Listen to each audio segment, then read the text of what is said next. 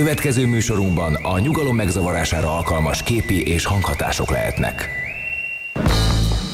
Nevezd meg a három kedvenc filmedet, és megmondjuk ki vagy. Charlie Angyalai, Titanic, 51. randi. Te egy igazi plázacica vagy. Öm, kérlek, Berlin fölött az ég, aranypolgár, és természetesen a patyomkin páncélos. Te egy menthetetlen snob vagy. Hát kutyaszorítóban keserű méz, Leon a profi. Te egy tipikus budai értelmiségi gyerek vagy. Egy dolog viszont közös bennetek. Mindegyik ötökre ráfér, hogy hallgassátok a hétmesterlövészét. Nagyon szó szép délutánt kívánunk a kedves hallgatóknak. Puzsér Robertet és Kodz Zsófit hallhatjátok a következő két órában a mikrofonok mögött. Ez a hét mesterlövésze a Rádiókafén. Az SMS számunk 0629 986 986. Ezen írhattok nekünk mégpedig mindazokkal a filmekkel kapcsolatban várjuk a véleményeteket, amelyek a következő két óra során sorra kerülnek. Olyan filmeket válogattunk össze nektek mára, amelyek romantikusak, de a szó legrosszabb értelmében. Tehát ilyen nagyon betegek a szerelemnek a sötét oldalát próbáljuk feltérképezni. Igen, én azt azért romantikának teljes mértékben nem hívnám, tehát inkább ez az önkínzás és más kínzás. Szerelmes filmek. De Szerelmes, a... de a fekete szerelem. Igen, igen, igen. Ha humorból igen. van fekete, akkor szerelemből is van fekete. Igen, igen, az, a, igen, az érzelmek sötét oldalára kalandozunk. És rögtön egy olyan filmmel indítunk, amely eredetileg drá dráma volt, Ingmar Bergman írta, aztán úgy döntött, hogy ő mégiscsak egy filmrendező, úgyhogy készít belőle egy filmet, úgyhogy a drámájából írt egy forgatókönyvet, ami hát így szinte ugyanaz gyakorlatilag, és aztán rendezett is belőle egy filmet. Ez egy viszonylag ritka szituáció. A Martin McDonagh az, aki még az eszembe jut, ugye az Imbrüs című film, ami a erőszakik címen futkos a, a TK-ban. Eszetekben ne jusson így hívni. Szóval az Imbrüs című filmnek szintén Martin McDonagh, ugye ő egy drámaíró volt, aztán gondolt egyet, és azt mondta, hogy miért is bízná bárki másra a rendezést. Egyébként ez egy teljesen logikus gondolat majd megrendezi ő, és milyen kiválóan tette. Egyébként Bergman ezt eredetileg egy tévésorozat formájában Svédországban vetítette le, aztán utána került ki Svédországon kívülre. És, és a, színek, amely, a színek, amelyek a fejezetekre tagolják ezt a filmet, azok voltak egy-egy epizód a sorozatban? Igen, igen, igen, igen. És utána ezt egy kicsit lerövidítette, de így is csak három, alig, talán három órás maga a film, tehát azért nem olyan rövid. Kicsit hmm. félni kell tőle. Én féltem is, mikor megnéztem még annó, hogy úristen három órán keresztül egy kvázi kamaradrámát kell néznem két emberrel, de... Gyakorlatilag duodráma. Néhány epizódista néha megzavarja a képet, de az is minek. Mert a lényeg az Juan és Marian között, között zajlik. Itt ők, ők ketten vannak folyamatosan a színen, az ő szerelmüknek az érzelmi dinamikáját boncolgatja Ingmar Bergman. Nagyon nem Bergmanos ez a film. Tehát Nekem ez, ez, azért nagyon Bergmanos. Hát azért nagyon nem. De Tehát ez, ez nagyon Bergmanos, ez most miért mondod? Bergmanos. Itt, itt, itt nem a vallás és az filozófia és, és Isten és az ember viszonya Igen, és a látomások és a, és a belső víziók és a hit meg egyebek, tehát itt szó nincs De ilyesmiről. ez a mély érzelmek, ugyanúgy, ahogy Bergman minden filmjében mély érzelmek, egyrészt, másrészt meg Bergman írt is folyamatosan ezekről, tehát a feleségével való kapcsolatáról, arról, hogy ő hogyan áll a szerelemhez. Tehát azért ez egy nagyon tipikusan Bergman film, csak egy kicsit más uh, apropóból mondja el ugyanazokat, amiket elmond mondjuk a halállal, vagy az apa hiányával kapcsolatban. Most, hogyha Bergmannal kapcsolatban arra asszociáltok, hogy ő egy ilyen, ilyen nagyon mély és nehezen emészhető filmeket szokott készíteni, akkor nem tévedtek. Na ez a film, ez annak ellenére, vagy inkább úgy fogalmaznék, hogy amellett, hogy nagyon mély és nagyon erős intellektusú, parádésan szórakoztató. Tehát, hogy ez, ez a film, ez, ez az első percétől magával ragadja a figyelmeteket, nagyon jól átélhető, és szó sincsen arról, hogy egy kicsit is unalmas, vagy egy kicsit is elvont lenne, nagyon konkrét, a szemetek láttára gyötrik halálba egymást a Jó, azért hőseink. én azt nem mondanám, hogy szórakoztatott. Egy tipikusan az a film, egyébként a Rékasi csinálta ezt meg Magyarországon színdarabban, és én nem láttam sajnos, de olvastam róla kritikákat, és azt mondta, hogy bejöttek a párok egymás kezét fogva, egy egymáshoz bújtak, szerették egymást, és mire vége lett a darabnak, addigra mindegyik körülbelül meg tudta volna ölni a szemével a másikat. Hát mert nem azokat róluk, ki, róluk a igen, amik, amiket nem mersz kimondani a párodnak bizonyos esetekben, az ott a vász, vagy hát itt a vásznon, ugye Bergmannal, illetve a Rékasi féle változatban a színpadon megjelent és kénytelen voltál vele foglalkozni. Mhm. Tehát ez egy nagyon veszélyes film. Hát ö, ugye mindannyiunknak megvan a maga kirakat boldogsága, amit a barátok, meg a szülők, meg a külvilág felé Hát ez a prezentál. megfelelési kényszer. de ugyanakkor az egész folyamatnak a mélyén ott vannak a mélységes válságnak a tünetei, amelyeket természetesen lefolytasz. Na most igenis az a kérdés, hogy, hogy van-e a kapcsolatotoknak egy olyan szintere, ahol képesek vagytok ezeket feldolgozni, vagy pedig vagy pedig a hétköznapjaitokban is bele menekültök a színjátékba, amit elvárnak tőletek, vagy talán csak gondoljátok, hogy elvárják tőletek, talán nem is lehet igazából tudni, hogy, hogy kitől származik az elvárás. Te várod el, hogy elvárják tőled, vagy, vagy valóban létezik ez az elvárás, és kinek kell bizonyítanod azt, hogy te boldog vagy, és hogy te tökéletesen harmonikus életet élsz vajon? Figyelj, ami szerintem gyönyörű volt ebben a filmben, az az, hogy, hogy ugye amit pont mondtunk, hogy a Bergman, és hogy ez nem tipikusan Bergman film, de az, mert itt az identitás sérülése a szerelemben, az a kérdés, amit ő körbejár. Mert ha megnézed, az elején úgy kezdődik a film, hogy mint, mint, a, fele, mint, mint a házaspárt, be akarják mutatni ezt a házaspárt, ugye Mariant és Johannt, és és egyszerűen röhelyes, ahogy ők viselkednek. Tehát tényleg, mint egy tabló, és akkor mondja nekik a fotós, hogy na akkor nézzetek úgy egymásra, mintha kedvelnétek egymást. Tehát ez, megint ez a De már, de, de már ott a- annyira finom, már ott a mozdulatokban látszik, hogy itt a szexel valami nincs rendben. Valami gáz a van, Marian, igen. ahogy a Juannak a kezét így, így, így félre Ez a söpri. hideg. Ez a, igen, igen, ez a nagyon protestáns, nagyon precíz, nagyon puritán, nagyon, nagyon élére vasalt élet. És amiről hely volt, az amikor megkérdezték a feleséget, ugye Mariant, hogy beszéljen magáról, előtte a férje elmondta, hogy én ilyen okos vagyok, olyan szép vagyok, stb. stb. Tehát dicsekedett maga a férje, és tudta magát definiálni. A nő pedig az első két mondata az az volt, hogy Johann felesége vagyok, és van két gyerekem. Na milyen is ez a Na itt kirakat hol van? boldogság? Itt van, igen, tehát itt hol van a nő? Úgy, úgy tudja,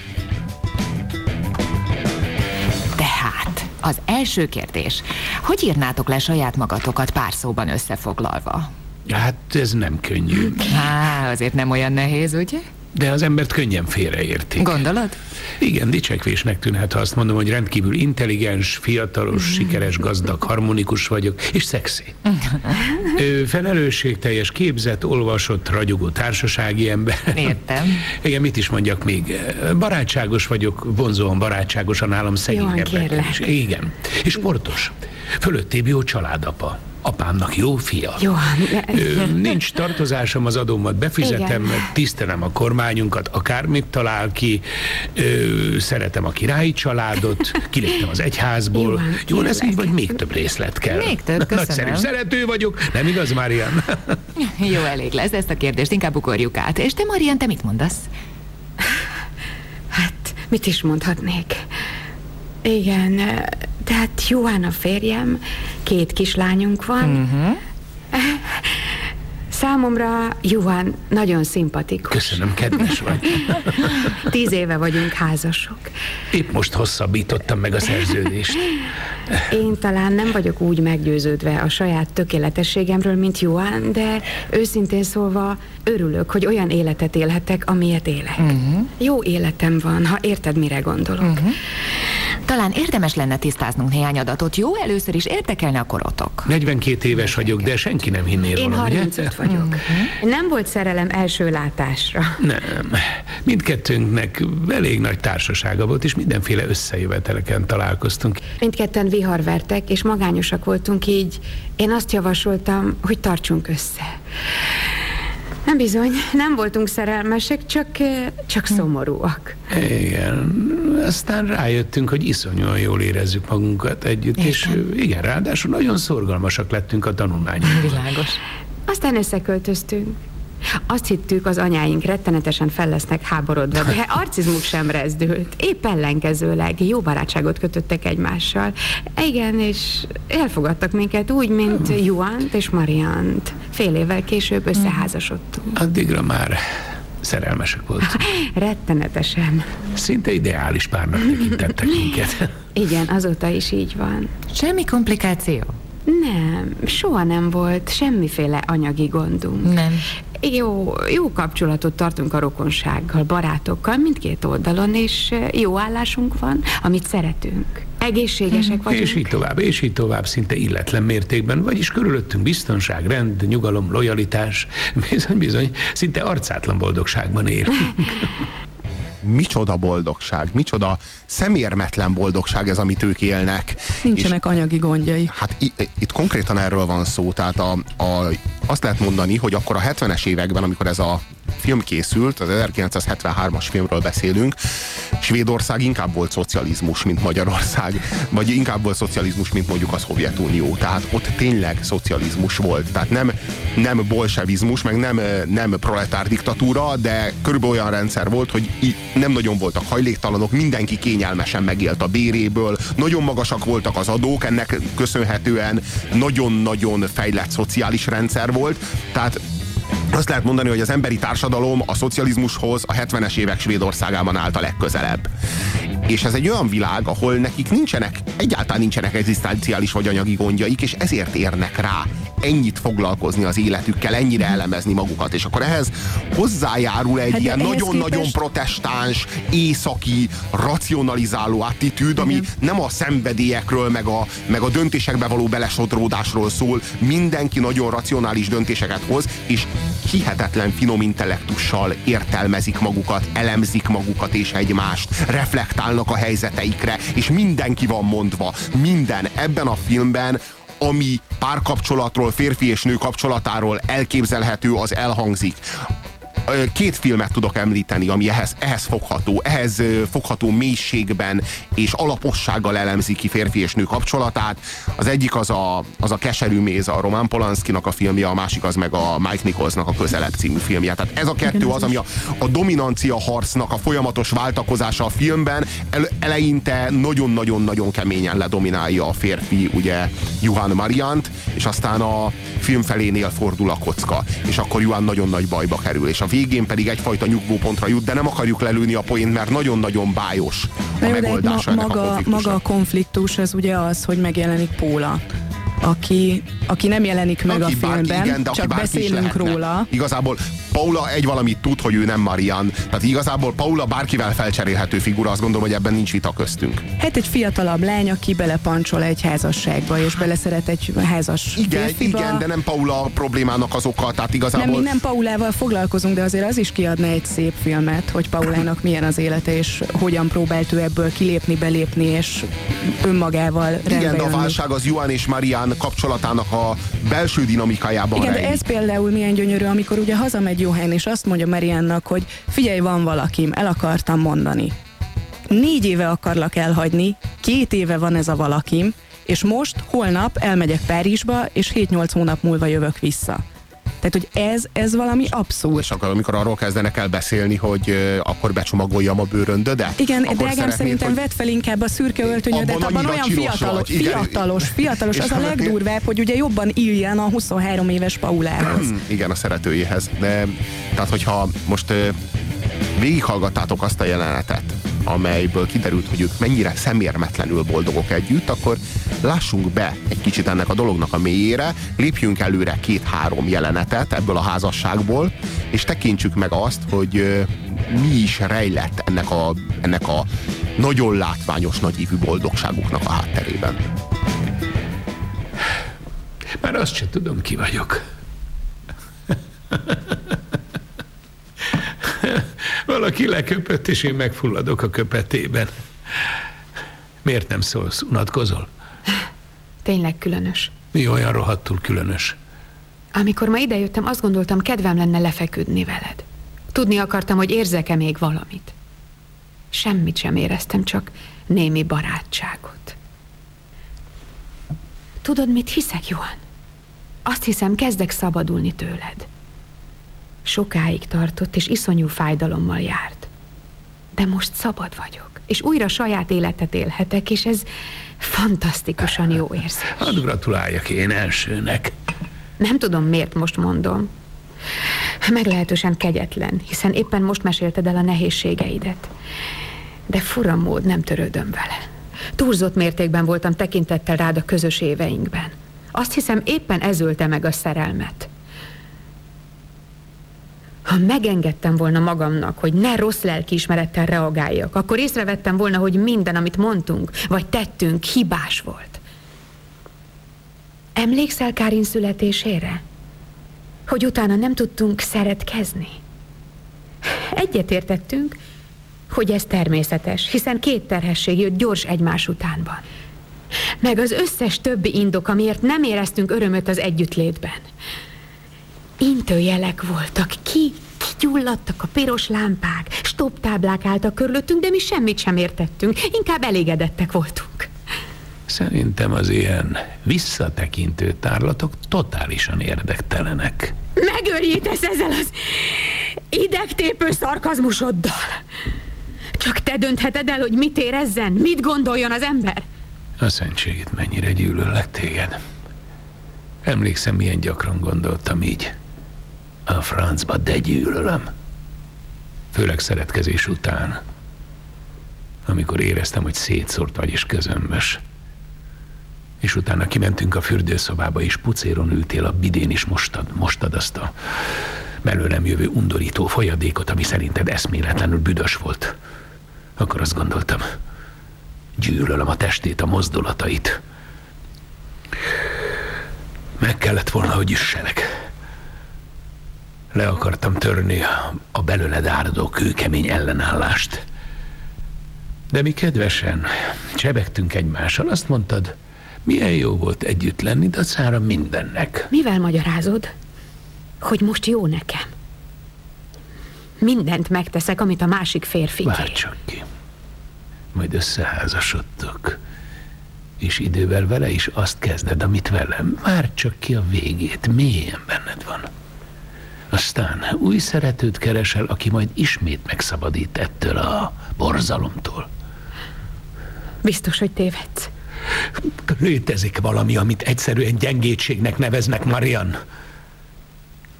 Létezik valami, amit normális érzékiségnek, testi vágynak neveznek. De előtte mindez ismeretlen. Azt hiszed, nem szenvedtem én is emiatt? Hogy nem volt jó együtt? Tényleg ilyen förtelmesnek kell lennie? Kérdeztem. Tényleg ilyennek? De azzal nyugtattuk magunkat, hogy a szexuális élet másodlagos dolog. Egyébként nagyon jól meg vagyunk egymással. Micsoda önámítás, Joan. Megfeledkezel bizonyos témákról, amelyekről kínos lenne beszélni. Akkor légy olyan kedves, és világosíts fel. Tudod, mit nőveltél? Kihasználtad a nemi szervedet. Csereáru lett belőle. Ha egyik nap lefeküdhettem veled, másnap értelemszerűen megbusztad. Ha segítőkész voltam, akkor keféléssel fizettél. Ha nem voltam barátságos, vagy volt merszem kritizálni valamit, akkor bosszúból félre vonultál. Iszonyúan groteszk a módszeredre gondolok. Az istenit rosszabb voltál, mint a legócskább. Sosem akartad hallani Milyen kibaszott igazságot. igazságot, ha szabad kérdeznem? Valami női igazság, amit te szabadalmaztattál? Tiszta hülye vagy, te tényleg nem vagy normális. Azt hiszed, a végtelenségig taposhatsz rajtam. Nekem kellene pótolnom az anyádat. Folyton ez a szöveg, hogy elhanyagoltam az otthonunkat, mert első volt a hivatásom. Egyáltalán nem igaz! De nagyon is igaz! Más se hallottam tőled a házasságunk első éveiben. És csak azt értétek el vele, hogy bűntudatom támad. Te, meg az anyád, a szüleid. Furdalt a lelkiismeret a munkámban is, furdalt, amikor otthon voltam. És azon is nekem kellett rágódnom, hogy nem vagyok jó szerető. Mindenütt csak követelmények voltak. Veszekedés, pofázás a k***a életbe. Ha a nemi szervemmel álltam bosszút, ahogy fogalmaztál, abban igazán semmi különös nem volt. Mert hatalmas túlerővel néztem szembe, ott voltál te, az anyád, a szüleid, és az egész rohadék bűzlő társadalom. Ha belegondolok, hogy mit álltam ki, és hogy valójában mitől szabadultam meg, ordítani tudnék. És bizony mondhatom neked, soha többé, soha többé, soha többé.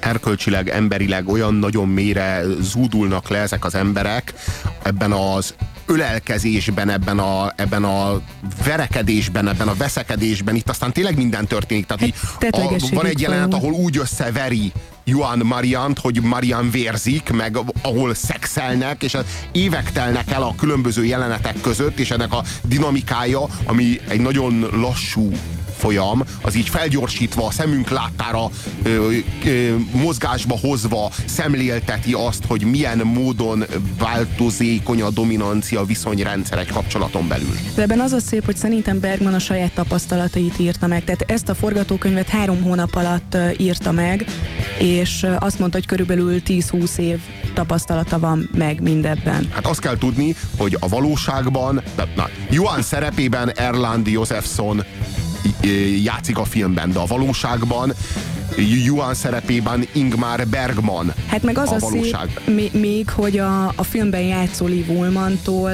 van egy gyereke Bergmannak és nem házasságon belül született, és a kislányt úgy hívják, aki már ugye nem kislány, hogy Lin Ullman, tehát fel sem vette az édesapja nevét, azért itt vannak Írónő. Különböző, egyébként. igen, különböző Ö, dolgok a hát, háttérben. Itt arról van szó, hogy Mariant Liv Ullman játsza, de valójában Liv Ullman saját magát játsza ebben a filmben, Erland Josephson pedig Bergmant játsza ebben a filmben, tehát a Bergman a Liv Ullmannal való kapcsolatát írta meg. Hát kvázi. pont nem, mert ugye nem férj és feleség, hanem inkább a Liv Ullman lenne a, a Paula, a, a szerető része, de mindegy. Mindegy. Így, így. Hát szerintem logikailag ez így jön össze, mert nem, nem házastársak voltak. Az lehet, hogy a de köztük lejátszó... Volt, de élettársak igen, voltak, a köztük tehát... lejátszódó csaták azok, azok hasonképpen folytak, de de nem vagyok benne teljesen biztos. A másik, ami nagyon-nagyon fontos az előző részletből, ez az anyák szerepe. Tehát, hogy nem hagyták valahogy az anyák felnőni a gyerekeket, tehát ők sem tudnak normális szülővé válni. Tehát én ezen meghaltam ebben a filmben, hogy itt kérem ennek a házaspárnak van két gyereke, akit az első öt percben látunk, utána kétszer megemlítik őket, vagy úgy, hogy jaj, nem szerettem a gyerekeimet. Vagy hogy, vagy hogy az egyik lányuk el akar utazni, és van-e rá pénz. pénz Tehát, pontosan, ilyen, és hogy ilyen... mikor van a születésnapjuk. Tehát ez a leggyönyörűbb a vasárnapi apukákban, hogy azt hiszik, hogy ha sikerült megjegyezni a születésnapot, akkor aztán ők csodálatosan jó apák. No, hát Joannal kapcsolatban nagyon-nagyon sok kifogásunk lehet, de hogy annyira bájos, ahogyan nem bírnak se együtt, se egymás nélkül létezni, ahogyan egymásba gázolnak lépten nyomon, és ahogy éppen az aktuális kezük ügyében található érzelmi fegyverrel sebzik meg egymást lépten nyomon, hogy az valami kegyetlen, és az, az hogy mennyire értelmiségiek Nem, mindketten. Az, Tehát, hogy, a, itt a, hogy az, az, a, az a intellektuális finomság, amivel egymásba képesek gázolni. De várjál, ezt ki is mondja, hogy ők intellektuálisan csúcson vannak, viszont érzelmileg analfabéták. És ez teljesen igaz, tehát az érzelmeiket képtelenek kimutatni, kimondani, folyamatosan csak aggyal és rációval tudnak appellelni, és képtelenek tényleg szívből szeretni valóban zseniális filmről van szó, hogyha egy kis kézikönyvet akartok a kapcsolatokhoz, az érzelmi viszonyrendszerekhez, és ahhoz, hogy miért is igazán reménytelen egy szerelem, túl azon, hogy nem lehet nem csinálni, akkor ezt a filmet látnotok kell. Ez a jelenetek egy házasságból Ingmar Bergman 1973-as filmje, szerintem a tízes skálán minimum egy kilences. Én tízest adok rá. Vétel, vétel. Reklám a Rádiókafén. Illúzióink forrása az oxigén, a mindent megalapozó halucinogén. Ezt a világot mutatja meg nekünk. Amint nem élünk vele többé, megszűnnek a halucinációink. Puzsér Robert forrás című kötete Magyar Dávid fotóival és Müller Péter ajánlásával még kapható a könyvesboltokban. Reklámot hallottatok. Jó vételt kívánunk! Minden férfi életében eljön a pillanat, amikor otthon egyedül belenéz a tükörbe, és így szól. Te hozzám beszélsz? Hozzám beszélsz? Hát mit képzelsz, ki az Istenre beszélsz, mi? Csak én vagyok itt. Ki a nyavajába beszélsz, mi? Igen, oké. Okay.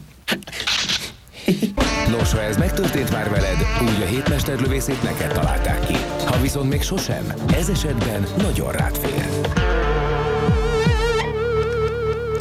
Kaptunk SMS-eket, Szia Zsófi, ja és Robert. Borzalmasan nem értek egyet a múltkori sorozatlistával. Ha már az IMDB véleménye ennyi, ennyit számított, miért nem került be a Dexter mert mi pont ez, erről beszélgettünk a barátaimmal, hogy milyen érdekes a te sorozatlistát. Miért maradt ki a Sex és New York és a Gilmore Girls? Úristen. Én, én, én, én szívesen beszélgetnék veled erről a két sorozatról. Igen? Én nekem egy fájdalmam van, mert hogy mindig vannak fájdalmak egy ilyen listán, hogy például a, a BBC sorozata, a Sherlock Holmes uh-huh. BBC sorozat, az kimaradt, konkrétan a Jeremy Brettel a Holmesnak a szerepében, hát az, az brilliáns. Szeretted volna. De, mind, de mindig, tehát egy tízes lista az ilyen, hogy mindig valami az embernek, valamelyik szívének, a valamelyik csücske az kimarad. Hát ez ilyen. Írja a kedves SMS író. Megnéztem a Tiszta Románc és az utolsó éjjel című filmet. Nagyon tetszett, köszi. Jaj, de nagyon örülünk, amikor ilyen nagyon jó ajánlásokkal tudunk élni a számotokra. Az a film, amelyről most lesz szó a következő fél órában, az a, az emberi természet legsötétebb bugyraiba vezet. Igazából a szerelem az csak egy ö, tanulságos példabeszéd, egy, egy helyzet, egy lehetőség arra, hogy beszéljünk arról, hogy az ember az mennyire Nem, mert a szerelem... aljas, alantas, untermens. A szerelem ebben a filmben is egy, egy ösztönné válik, tehát hogy semmi, semmiféle szuperego nem szól bele ebbe a szerelembe, Éppen csak és kizárólag az ösztönök. Éppen ellenkezőleg, tehát a, a jelenetek egy házasságból az a érzelmeknek a maximális intellektualizálásáról szól. A, a következő film, amely a Postás mindig kétszer csenhet című film, az pedig épp ellenkezőleg az ösztön világba leragadásról, a, az ember alattiságba zuhanásról szól. Igazából, hogy mennyire sötét és anti-intellektuális ez a film. Nem is azt mondom, hogy intellektus nélküli, intellektus ellenes. Ebben a filmben gyakorlatilag alig vannak párbeszédek. Azért én még, még mielőtt belefutunk ebbe a filmbe, elmondanám, hogy, hogy ugye James M. Kane-nek a regényéből készült. És Viscontinak van egy filmje, a Megszállottság, ami szintén ezt a regényt adaptálja, és én azt láttam először, tehát hogy én abszolút ahhoz tudok viszonyítani, ezért egy kicsit negatívan állok a, az amerikai változathoz, amiről most beszélni fogunk. Ez a postás mindig kétszer csenget című film. Tessék! Hát te miért ülsz itt? Csak úgy.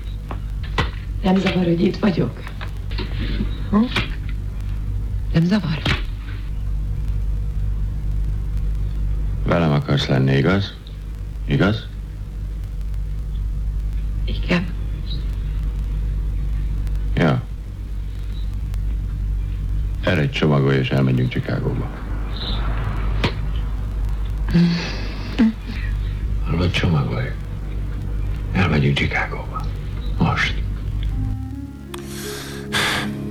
Ez a, ez a film, ez a Bob Raffelsonnak a rendezése. A Jack Nicholsonnal és a Jessica Lange-gal a főszerepben. A Jack Nicholson az mindig jó, és mi mindig szeretjük, de a Jessica Lange, aki szintén mindig jó ebben a filmben, gyakorlatilag lejátsza őt. Az a, egymásra licitálnak aljasságban és embertelenségben.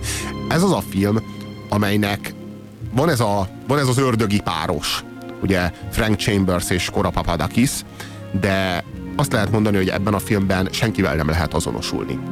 És nem olyan ez a film, amilyen a jó filmek többsége, hogy nem úgy van, hogy vannak a jók, meg a rosszak, hanem hát mindenki olyan emberi, mindenki olyan, olyan esendő. Na, ez a film még csak nem is ilyen. Ebben a filmben senki sem emberi. Ebben a filmben mindenki ember alatti. Mindenki gonosz. Mindenki rossz. Mindenki romlott. Mindenki korrupt. Mindenki aljas. Mindenki számító. Ha hátat fordítasz a másiknak, gyakorlatilag halott vagy. Ez az a film. Ez egy rettenetesen sötét film, de azért abban sem értenék teljesen egyet, hogy a Jessica Lange lejátsza Jack nicholson Szerintem mind a ketten közepesek, tehát hogy nem, nem egészen jók. Nekem nem hitelesek ők, mint sztárok, már akkor is sztárok voltak, amikor ebben játszottak.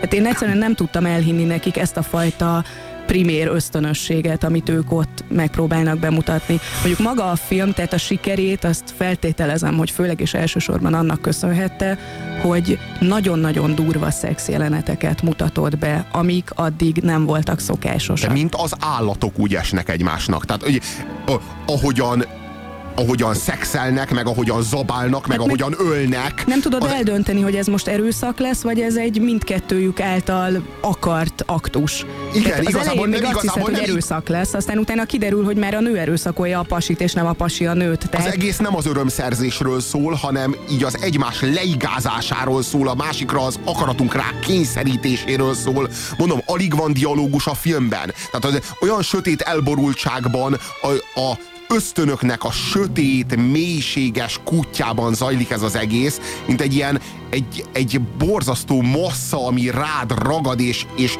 nem ereszt. De a film olyan mértékben von be a világába, és úgy mocskol összetéged azzal a, mondom, emberalattisággal, nincsenek a hősöknek erkölcsi kvalitásaik.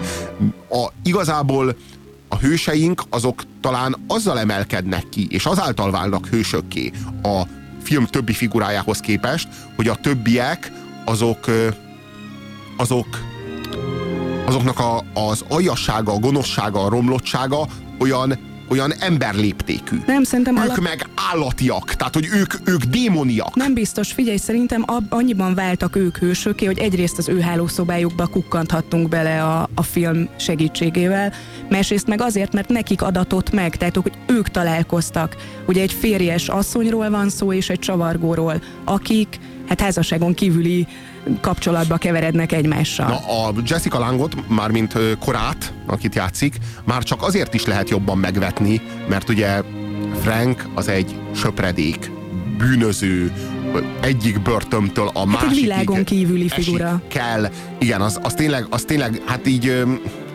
az egy söpredék figura. De Kora az, az egy jól szituált, jó házasságban, elvileg egy, egy, egy jó házasságban élő háziasszony. És azt látod rajta, hogy, hogy minthogyha nem lenne lelke. Minthogyha ebben a filmben a figuráknak, a hősöknek nem lenne lelkük. Nincs, nincs erkölcsi minőségük. Tehát nem arról van szó, hogy gonoszak, nincs, nem létezik, nem létezik erkölcs a számukra. Nincs, nincs a fejükben, eh, hogy mondjam, jó és rossz fogalma. Nincsenek relációik ebben a viszonylatban. Ami rettenetes, hogy ugye a kora, aki benne él ebben az álságos házasságban, hogyha nem jön a Jack Nicholson által játszott Frank, akkor valószínűleg ő, ő bárkivel megpróbálja, hát ugye megöletni az ő férjét. De, de hogyha nem jön valaki, akkor akkor ő él ebben az álságos világban. Tehát, hogy úgy hazudik magának, hogy közben észre sem veszi. A film arról szól, hogy Frank Chambers, aki a szerelő ezen a bizonyos benzinkúton, ahol Kora és Nick Papadakis, a házaspár együtt élnek. Ugye Nick felesége Kora, és hát összeszűri a levet Frankel, szeretők lesznek, és elhatározzák, hogy meggyilkolják a házurát, és, és végre is hajtják ezt a gyilkosságot, majd miután vádeljárás alá helyezik őket, az első pillanatban azonnal elárulják egymást kölcsönösen, tehát hogy úgy is tényleg, mint igen. a patkányok, tehát tényleg az első pillanatban, hogy egy kicsit is veszélyben van az életük, kölcsönösen kihátrálnak egymás mellől, és, és, és fölbomlik köztük minden, ami korábban olyan erősnek tűnt, hogy egy gyilkosságig elvezette őket. Valójában nem a kötődésük volt az erős. Adhok történt meg velük ez is, mint minden az életükben. Ahogy a szex, nem, ez, ez magáról a... az önzésről szól az egész. És az is gyönyörű, ahogy például a Jessica Lang ráveszi a Jack Nicholson-t arra, hogy ölje meg a férjet. Illetve, hogy, hogy úgy tűnjön, mintha ez a Jack Nicholsonnak jutott volna az eszébe. Tehát addig bögdösi, addig szurkálja, addig mondja, hogy hát, hogyha nem lenne az én férjem, veled is tudnék menni akár, amíg ki nem pattan ugye elvben a, a Jack Nicholson fejéből, hogy jó, hát akkor öljük meg. Mindenki gyűlöletes ebben a filmben, de senki sem annyira, mint maga Kora Papadakis. Úgyis megtalált volna. De nem ismered őt, Frank. Utánunk jött volna, és biztos meg is talál. Tudom, meleg dolog volt skor, de nagyon sajnálom. Úgy éreztem, hogy mi ketten... Neked fogalmat sincs semmiről. Ez az egész olyan iszonyatos... Á, minek? Úgy sem érted. Mindenre van megoldás, Kora. De csak ha összetartunk. Hol van jó? Gyere le már onnan!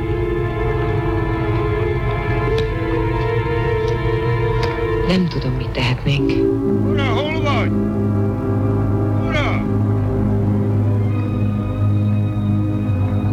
Veled akarok lenni, Frank. Mi volna, hogyha csak... Hogyha csak Mit akarsz ezzel mondani? nem érdekel, mi a jó és mi a rossz. Ezért felkötik az embert kora.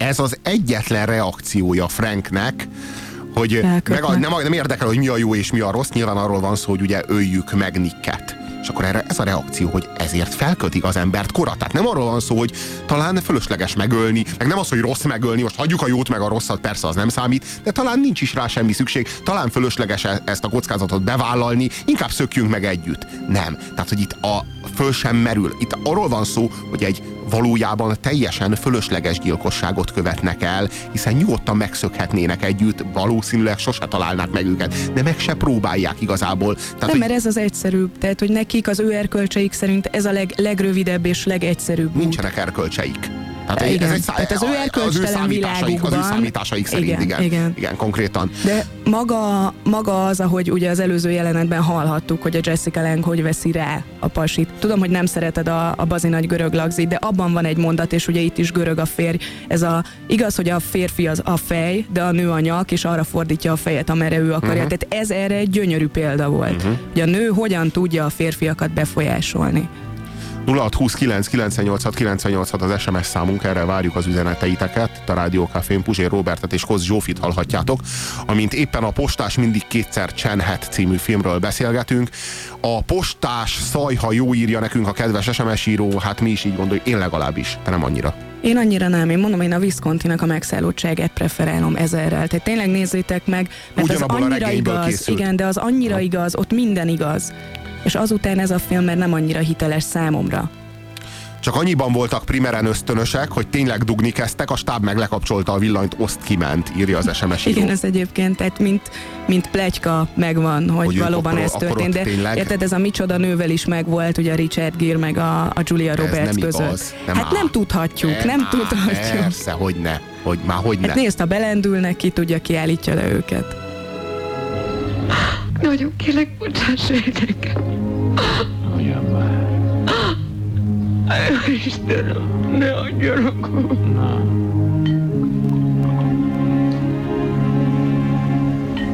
Akarod tudni, hogy mire jöttem rá? Hogy a gyerekünknek mi lesz a legfontosabb a világon? Igen? Az, hogy mindig természetes legyél velem. Is az vagyok. Mert a gyerekek akármilyen kicsik már érzik, tudják. Na igen, de Két dolog a legfontosabb. Az első az, hogy az első az, hogy az ösztöneidet kövesd. Mit nézel? A második, menj is küld el őket. ki a fene lehet az?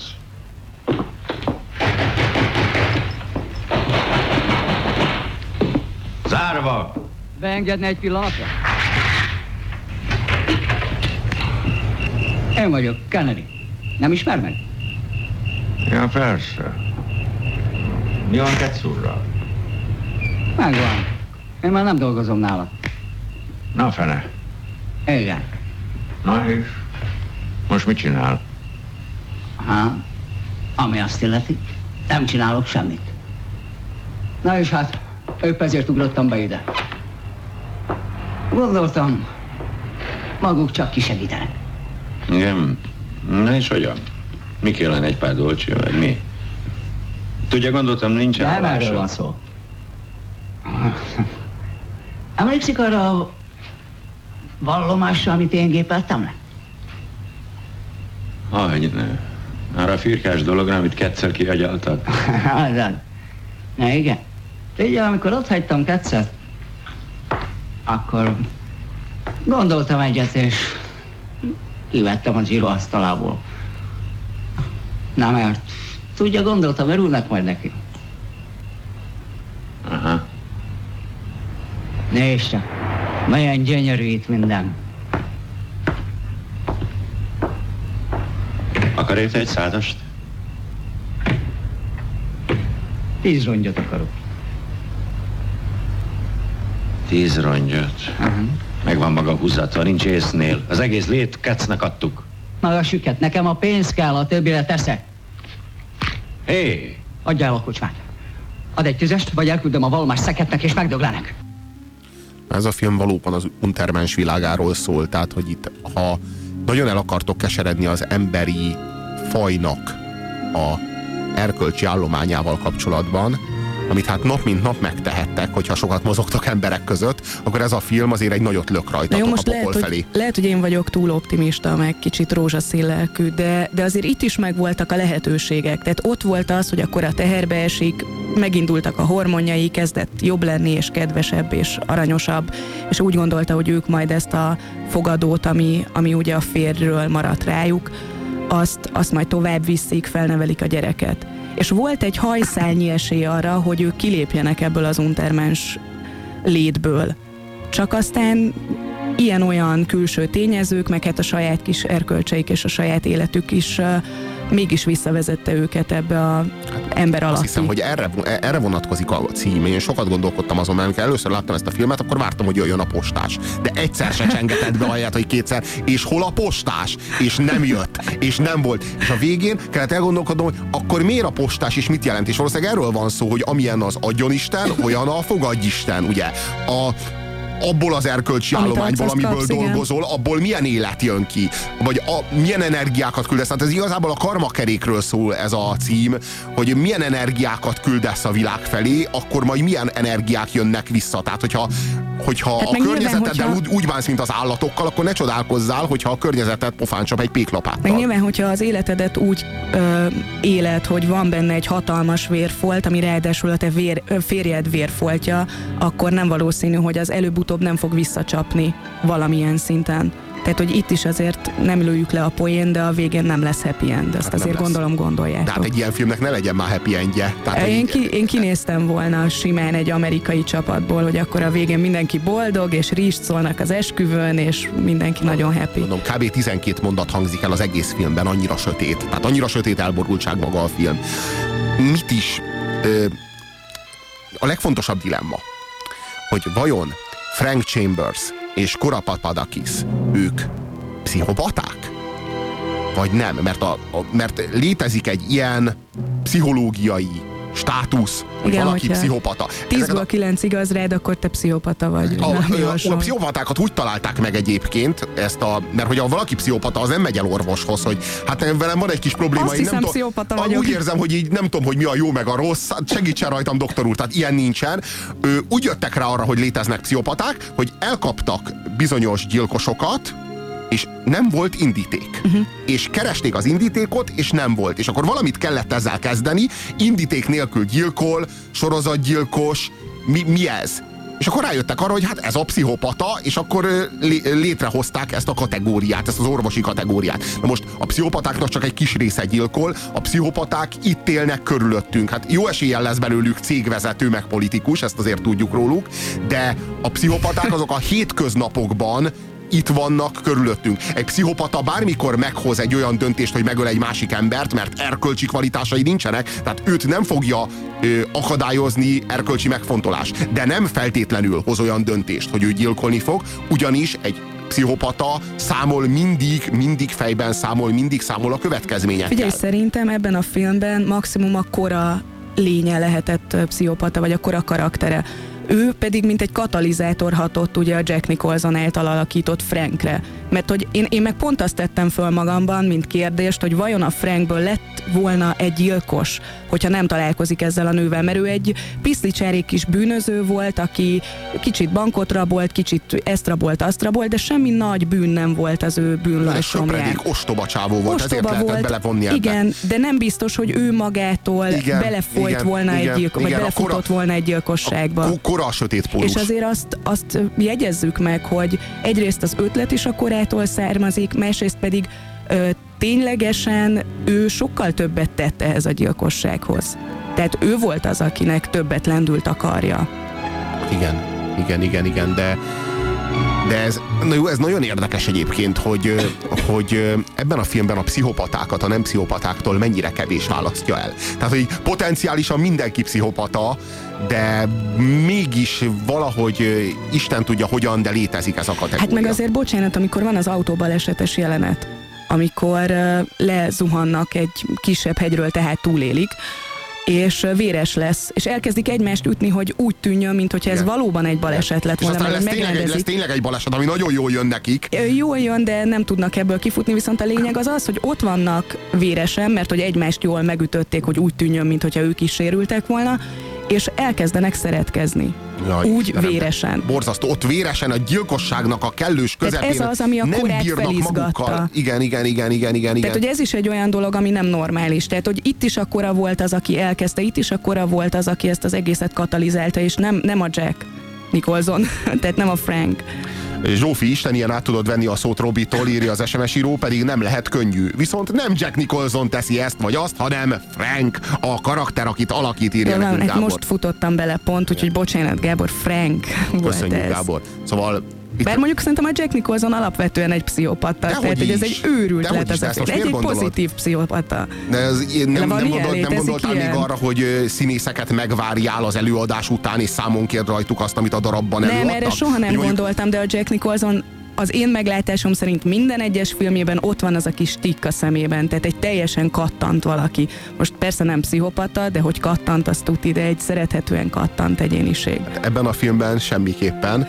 Jó, Ez, itt, a... itt előhozta a negatív kattantságot. Igen, igen.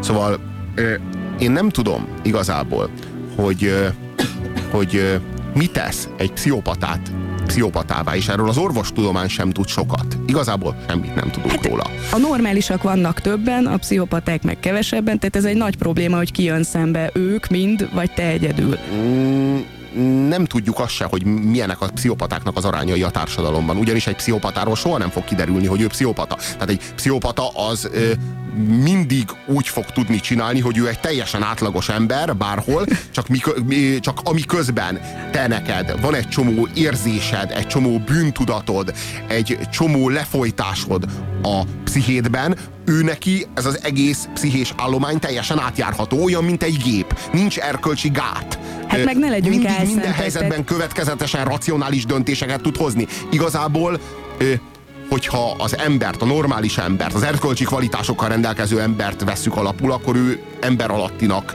tekinthető vagy nevezhető. De közben meg, hogy mondjam, technikailag sokkal tökéletesebb, mint bármelyikünk, ugyanis nincsenek ilyen gátjai. De az alapvető dolog, ami elválasztja őket tőlünk, az, azok ezek a gátak. Tehát, hogy ne legyünk elszentek. Én is gondoltam már ezt, hogy fú, most kinyírom. Tehát, hogy biztos, hogy kinyírom.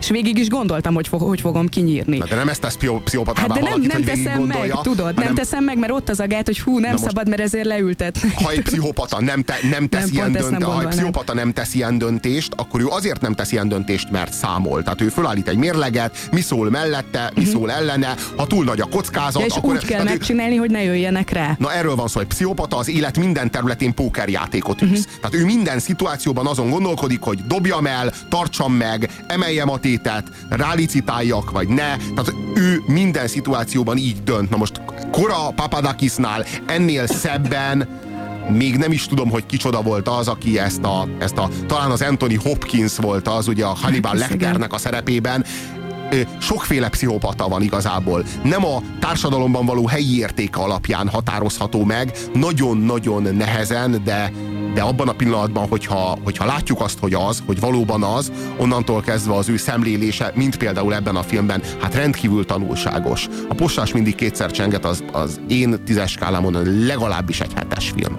Hat. Vétel, vétel. Reklám a Rádiókafén.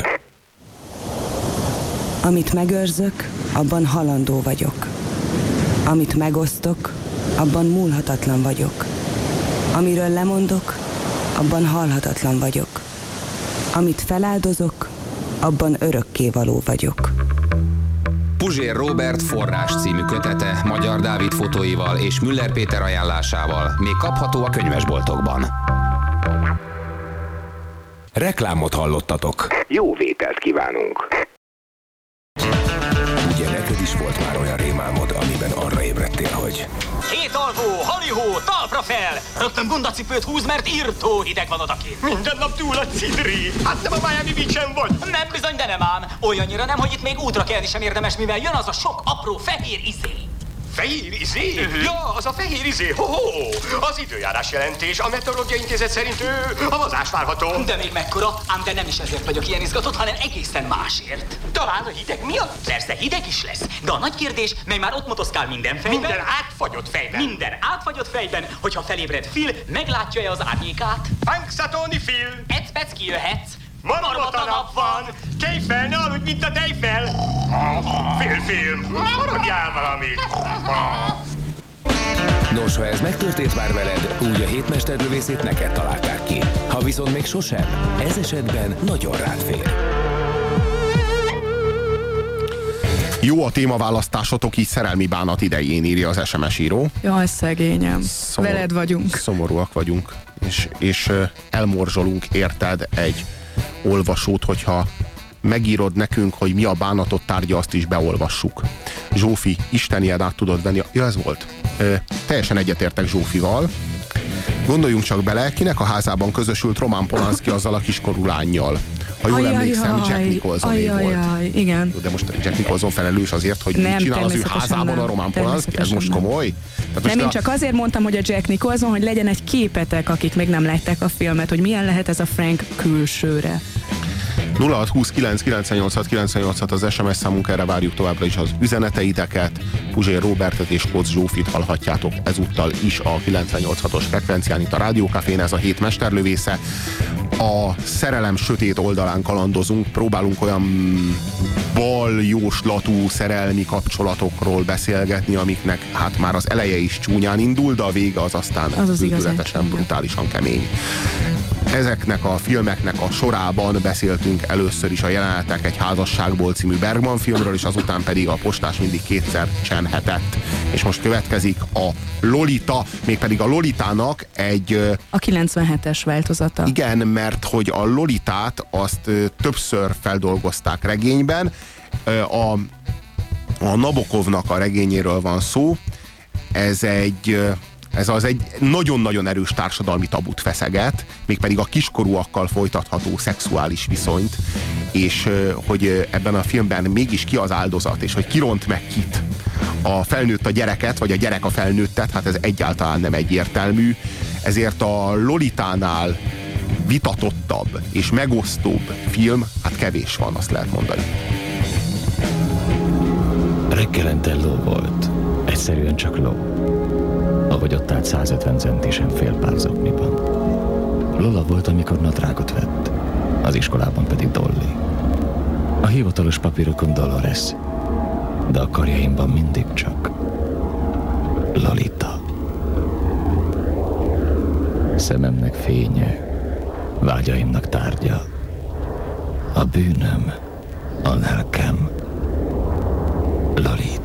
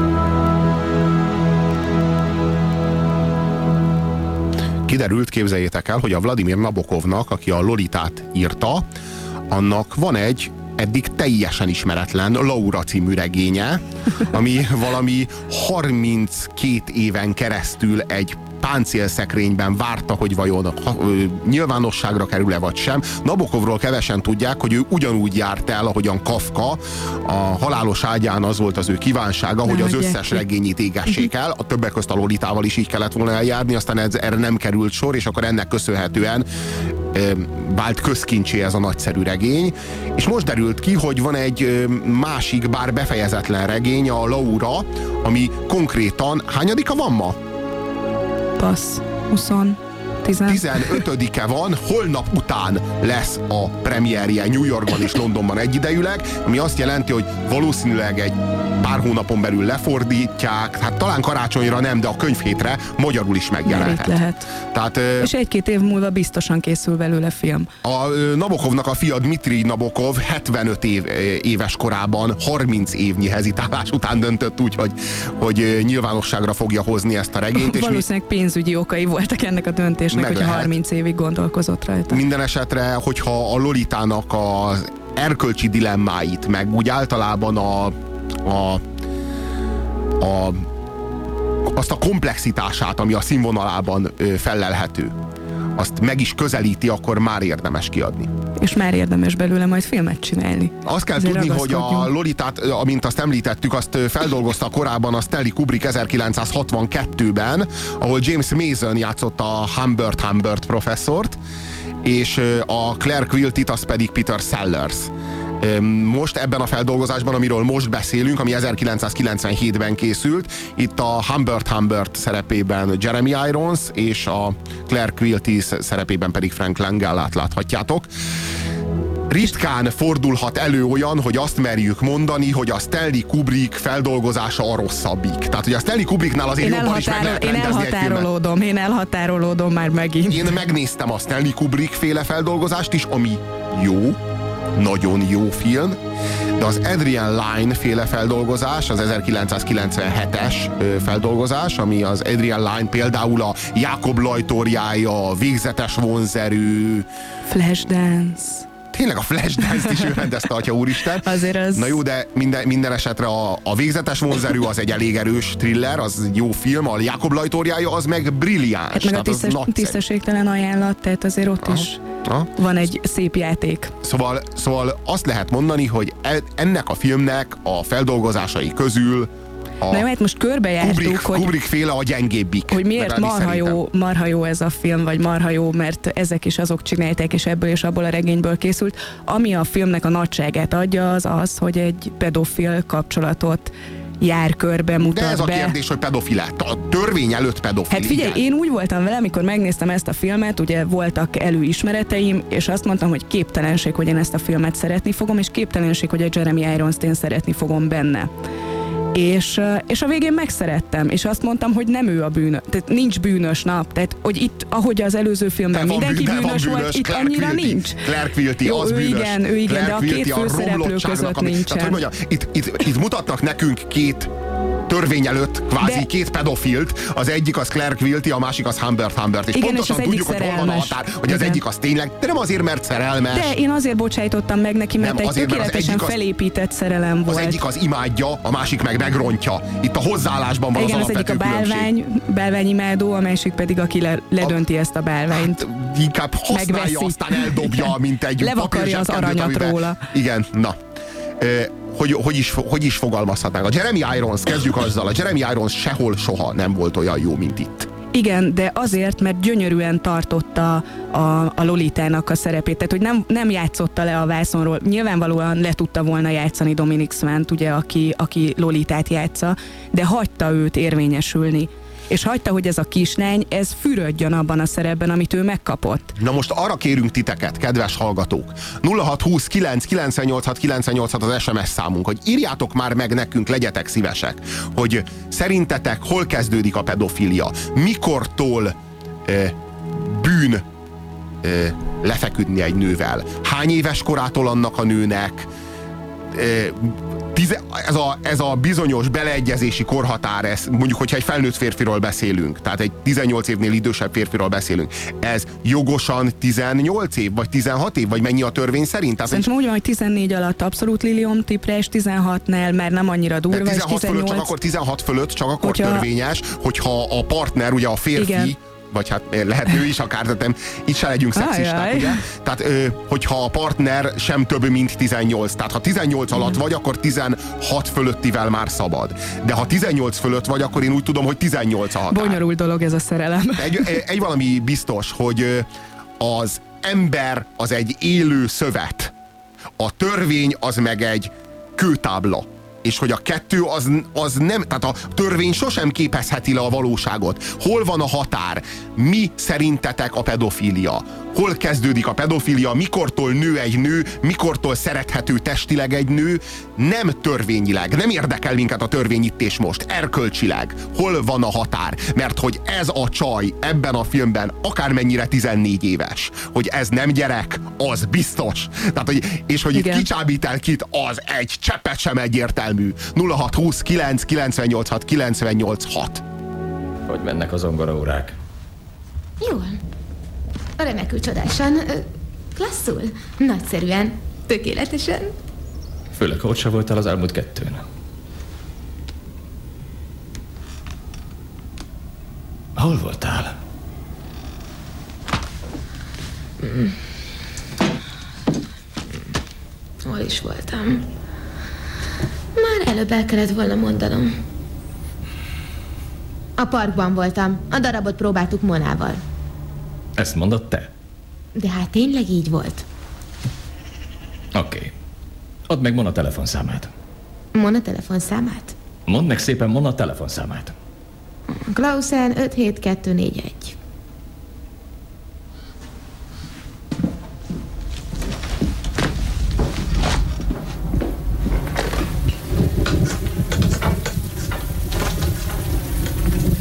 Beszélhetnék Monával? Mona, itt Dolores papája beszél. Jó napot, uram!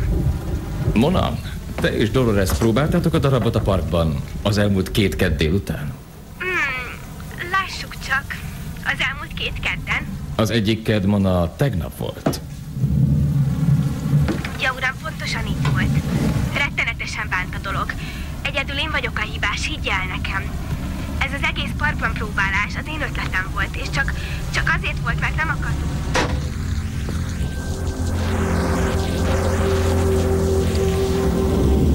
Na? Megerősítette? Igen. De semmi kétségem afelől, hogy te oktattad ki. Sőt, afelől sincs, hogy mindent elmondtál neki rólunk.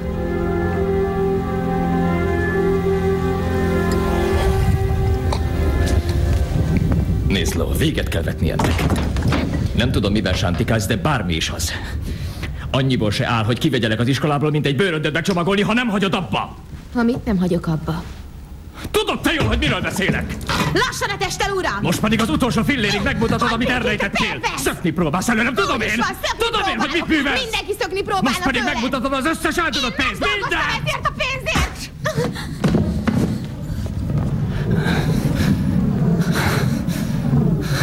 Rajta, gyilkolj meg! Ölj meg, ahogy az anyámat megölted! bocsáss meg. Gyerünk, ölj meg, már basszát, meg, nem érted? Hallgass, gyerünk, legyen. elő azt a kést, ölj meg!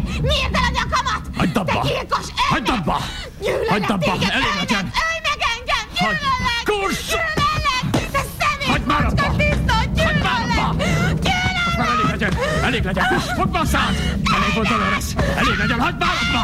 Elég legyen! Elég! Gyere ide, Ló! Sajnálom! Bocsáss meg! Sajnálom, Bocsáss meg! Sajnálom! Nem is tudom, kinek képzelik magukat az ilyenek! Csak ordítottak, meg randalióznak! A lányom barátai, sajnálom, most tényleg mennem kell elnézést? Két érzelmileg teljesen éretlen félnek a, a szerelmi vívódása zajlik a szemünk láttára. Igazából Humbert Humbert professzor úgy őrizgeti Dolores-t, mint egy kincset, méghozzá, mint egy olyan kincset, amit lopott, és tudja, hogy nem jogosan, és hát maximálisan nem törvényesen van nála, úgyhogy annyira rettek, hogy elveszíti, hogy végül el is veszíti. Tehát, hogy a, ahogyan ő azt birtokolja, tehát tulajdonképpen úgy szökik vele, mint egy kincsel, amit ellopott. Hát meg azért azt mondjuk el a nézőknek, hogy ő elvette feleségül Lolita édesanyját, akit egyébként um, Melanie Griffiths játszik aki ugye mostanában inkább arról híresült el, hogy micsoda plastikai sebész babává vált, és eszméletlenül néz, borzasztóan néz ki. Ja. Tehát, hogy tényleg átszabadta magát olyan szinten, hogy úgy néz ki, mintha egy zacskót húztak volna a fejére, és ez egy kicsit megereszkedett volna. Iszonyatosan néz ki. Most úgy csinálok, ahogyan a Fábri szokott a show műsoraiban csinálni. Zsófi, hogyha, Zsófi, hogyha jól tudom, van egy sztorid, amit ö, ezzel Nem, ez kapcsolatban is... megint, ez megint pletyka, tehát ki tudja, hogy mennyi a valóság alapja, de hogy ugye Tippi Hedren lánya Melanie Griffiths, Tippi Hedrent onnan ismeret, ismerhetitek, hogy a Madarakban ő volt a főszereplő. És ugye Hitchcock szerette a magas, szép, hosszú combú szőkenőket, így Tippi Hedrent is szerette volna, csak hogy Tippi Hedren azt mondta, hogy bocsánat, de nem. És ekkor Hitchcock úgy állt bosszút Tippi Hedrenen, hogy az ő lányának, Melanie Griffithsnek elküldte Tippi Hedren való, valós mását egy Barbie baba nagyságban, egy koporsóba helyezve. És ezt odaadta, hogy játsszál vele, drágám. Na most innentől kezdve nem csoda, hogy szegény Melanie Griffiths kicsit megbudjant. A tematikánkba illeszkedik ez, milyen aljasságokra, milyen emberalattiságokra képes, akár egy, akár Bár ez egy nem ilyen szerelem, ez kifinomult, volt. intellektus, mint maga Alfred Hitchcock. Hát azért egy kifinomult intellektus volt, de a kifinomult intellektusok tudnak csak igazán nagy genyóságokat belegázolni a csinálni. másikba, igen. hiszen megvannak az eszközeik hozzá. Nehéz kor alapján határt húzni írja az SMS író, de maga a pedofilia a második kiskorúnál kezdődik szerintem. Mondjuk ebben van A valami. második kiskorú egy aktuson, egy aktuson belül, vagy aktusok egymás utánjában? Nem Szerintem tudom. a kettő. Tehát a kettő az Én meg... megmondom, hogy szerintem. Bár egyébként ez nem egy vicces téma, tehát ne is, ne is csináljunk úgy, mintha ez annyira vicces lenne. Én megmondom, hogy szerintem a pedofília az addig értelmezhető, ameddig egy gyereklány nem menstruál. Tehát én Mhm. szerintem a menstruáció a határ. Hát én ezt nem feltétlenül Én, mondanám. én azt gondolom, hogy onnantól a természet mondja ki, tehát hogy melyik az a törvény, és melyik az az alkotmánybíró, vagy melyik az a, melyik az a, a törvényhozó, amelyik azt mondja, hogy én majd felülírom a természetnek a szavát Na ebben az ügyben. 14 Azt hiszem, hogy a 16 természet az, amelyik, amelyik elsüti a startpisztolyt akkor, amikor a menstruáció elindul. De várj, nem? várj, azért egy normális gyerek, vagy normális lánynál 14 és 16 éves kora között megvan az első menstruáció. Azért én nem, nem éreztem Én azt gondolom, hogy magam onnantól abszolút kezdve nő. Én azt gondolom, hogy onnantól kezdve egy nőről beszélünk, aki, Hát- akinek, hát hogy mondjam, Azért a- itt az erkölcsi, meg az érzelmi érésről is beszélni kéne, tehát azért már nem Jó, ennek elsősorban a társadalmi, vonal, ennek egyébként társadalmi azt, hogy... vonatkozása is van. Úgy gondolom, hogy 300-400 évvel ezelőtt egy 14 éves, vagy akár már egy 13 éves lány jó, az már alapon érted, szülőkorban a volt. görögöknél, rómaiaknál teljesen normális volt, hogy egy kicsi fiúnak van egy idősebb férfi, hát idézőjelben mentora, vagy segítője, Patrónusa, ugye? patrónusa aki nem csak szellemileg ápolgatta. Igen, hát tudjuk, hogy ö, Platon, Arisztotelész, és még jó páran voltak ilyen viszonyban egymással, aztán ha róluk van szó, akkor mégsem a meleg büszkeség napja jut eszünkbe, ugye? Tényleg, és olyan filmet nem is választottunk, ahol esetleg meleg, meleg szerelem van. Pedig hát ez De is egy nagy kérdés lenne. Miért, miért is tennénk a jövőben? Jó, ugye? tegyük ezt. Ö, nagyon kérlek titeket, kedves rádióhallgatók, hogy vitatkozzatok azzal az állítással, ami elhangzott az imént a 0629 986 986-os SMS számon. Ami ezt a filmet ö, elsőrendűen a másik Stanley Kubrick féle feldolgozás fölé emeli, hát nagyon sok minden ilyen van. Egyrészt szerintem a Jeremy Ironsnak a játéka, ami hát meghaladja a James Masonnek a játékát. Másrészt az Ennio Morricone-nak a zenéje, ami filmjelzi ezt a 97-es feldolgozást, ami hát brilliáns, és éppen hallhatjátok is. A, a harmadik dolog pedig az a bizonyos gyilkossági jelenet, ami minden idők legrealisztikusabb és legvérfagyasztóbb és legkegyetlenebb és leghitelesebb és legerőteljesebb gyilkossági jelenete a filmvásznon valaha szerintem, amikor a professzor Humpert Humpert leszámol Claire Quiltivel a filmnek a legvégén. De ez Ugye nagyon hát az- furcsa, mert én pont úgy voltam vele, hogy elkezdtem nézni ugye újra a filmet, megnéztem, megint beleszerettem, nem tudtam eldönteni, hogy a Jeremy Irons szeretem jobban, vagy Lolitát. Tényleg abszolút hihető a karakter, abszolút hihető az, hogy ez a férfi beleszeret ebbe a kislányba, aki hihetetlen csábító, tényleg hihetetlen csábító, és amikor elkezdődött ez a jelenet, amire te azt mondod, hogy felemeli a filmet, én azt mondtam, hogy na, itt kellett volna abba hagyni. Tehát, hogy nekem pontosan az az, ami egyszerűen lelök a vászonról, kilök a történetből, és nem bírok sem azonosulni, sem mit kezdeni azzal, hogy most ott miért és hogyan ölik egymást, és ne,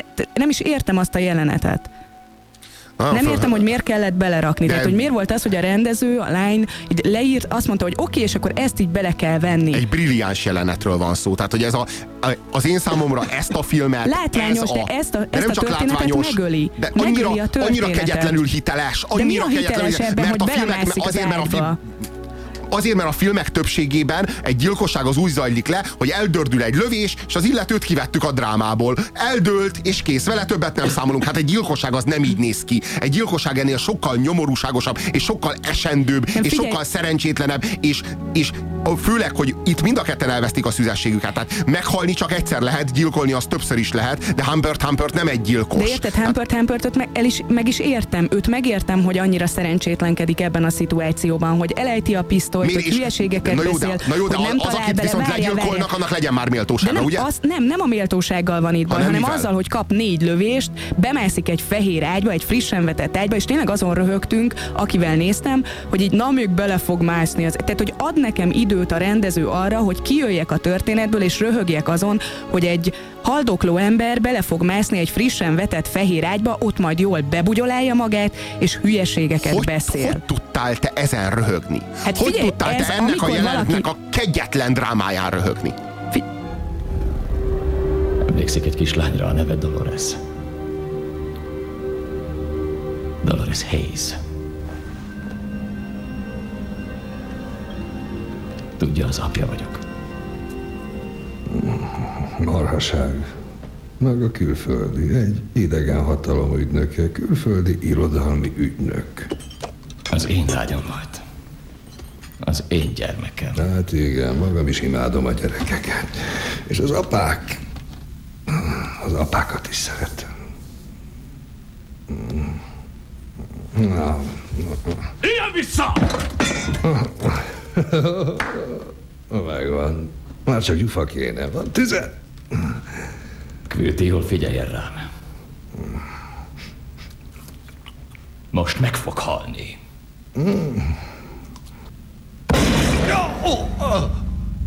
Jézusom! Hogy végezzek magával, ülve vagy állva? Én, nem, én nem is tudom. Hadd gondolkozzak egy kicsit, hadd, hadd gondolkodjam, nem könnyű kérdés. És próbálja felfogni, mi történik. Én, én, én, én, én, én, én, Emlékezzen Dolores Hayesre. Igyekszem, igazán igyekszem, tényleg, csak... Csak... Oké, okay, ide hallgasson. Hibát követtem el. Amit bánok. Őszintén.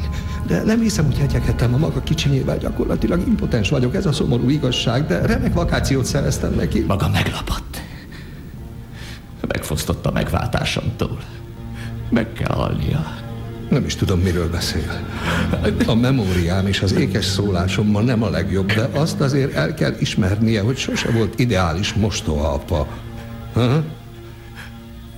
Én nem kényszerítettem magamhoz a kis védencét. Ő akarta, hogy áthozzam egy boldogabb otthonba. Nézzen csak körül, látja, látja ezt a házat? Nyáron nagyon hűvös és kényelmes. Azt javaslom, költözzön ide. Hm? Szerintem boldog lenne itt. Használhatná a ruhatáramat. A takarítónőnk igen megbízható és könnyen megvesztegethető asszony, ami a mi esetünkben ideális, és nem csak lányai vannak, hanem unokái is. És tudok egyet mást a rendőrfőnökről, amitől engedelmes rabszolgámmá válik. Dobja el a pisztolyt, és van még valami. Dobja el a fegyvert. Szerintem tetszeni fog magának. Az emeleten egyedülálló gyűjteményem van erotikus dolgokból. Tegye le a pisztolyt, tegye már le. Na és a tetejében még azt is el tudom intézni magának, hogy kivégzésekre járjon. Nem mindenki tudja, hogy a villamoszik sárgára van fel. Segítség! Segítség!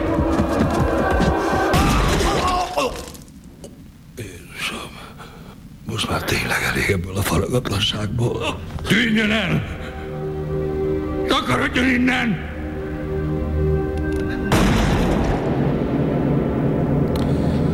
Kaptunk néhány SMS, de még várjuk az SMS-eket a 0629 986 986-os SMS számunkon.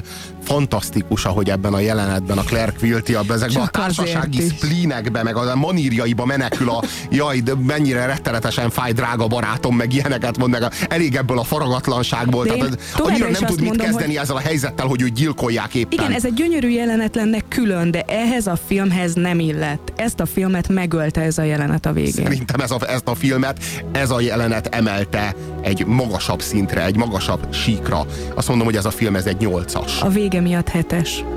Radio Café. You got a friend. Vétel, vétel. Reklám a Rádiókafén. Kiteremtette az embert. Aki letépett egy fűszálat, elsőként fogta össze többét annak végével, s így szólt. Bezárom. Aki járás közben először figyelte meg, nem a dolgok maradnak el mögöttem, én megyek. Aki elsőként fogalmazta meg a nyilvánvalót, meg fogok halni. Puzsér Robert forrás című kötete Magyar Dávid fotóival és Müller Péter ajánlásával még kapható a könyvesboltokban. Reklámot hallottatok. Jó vételt kívánunk. Ugye te is faggattad már a csajodat, hogy életében vajon hányat? Őszintén reméljük, hogy nem válaszolta azt, hogy... Körülbelül 36-ot. Mi? Körülbelül 36-ot? Ne kiabál! Ah, ezt meg hogy kell érteni? Körülbelül 36, benne van az enyém is? Uh, akkor 37. Velem 37? Órára kell mennem. Az Isten itt. 37! A barátnőm 37 szopott le eddig. Hé, hey, most hová mész? mai napig azt se tudtad, hogy hány fiúval feküdtem le, mert arra is lusta voltál, hogy megkérdezd. Téged csak az érdekel, hogy megdughattál 12 lányt. Én nem feküdtem le 12 fiúval. Nem, te csak leszoptad őket. Néha rábuktam néhány bránerra. Néhány? Az egyikük te voltál, az utolsó hozzátenném, amit persze te nem fogsz föl épésszel, ugyanis én hűséges voltam hozzád. Mindegyikkel te előtted találkoztam. Szóval ne nézz úgy rá, mint a város kurvájára.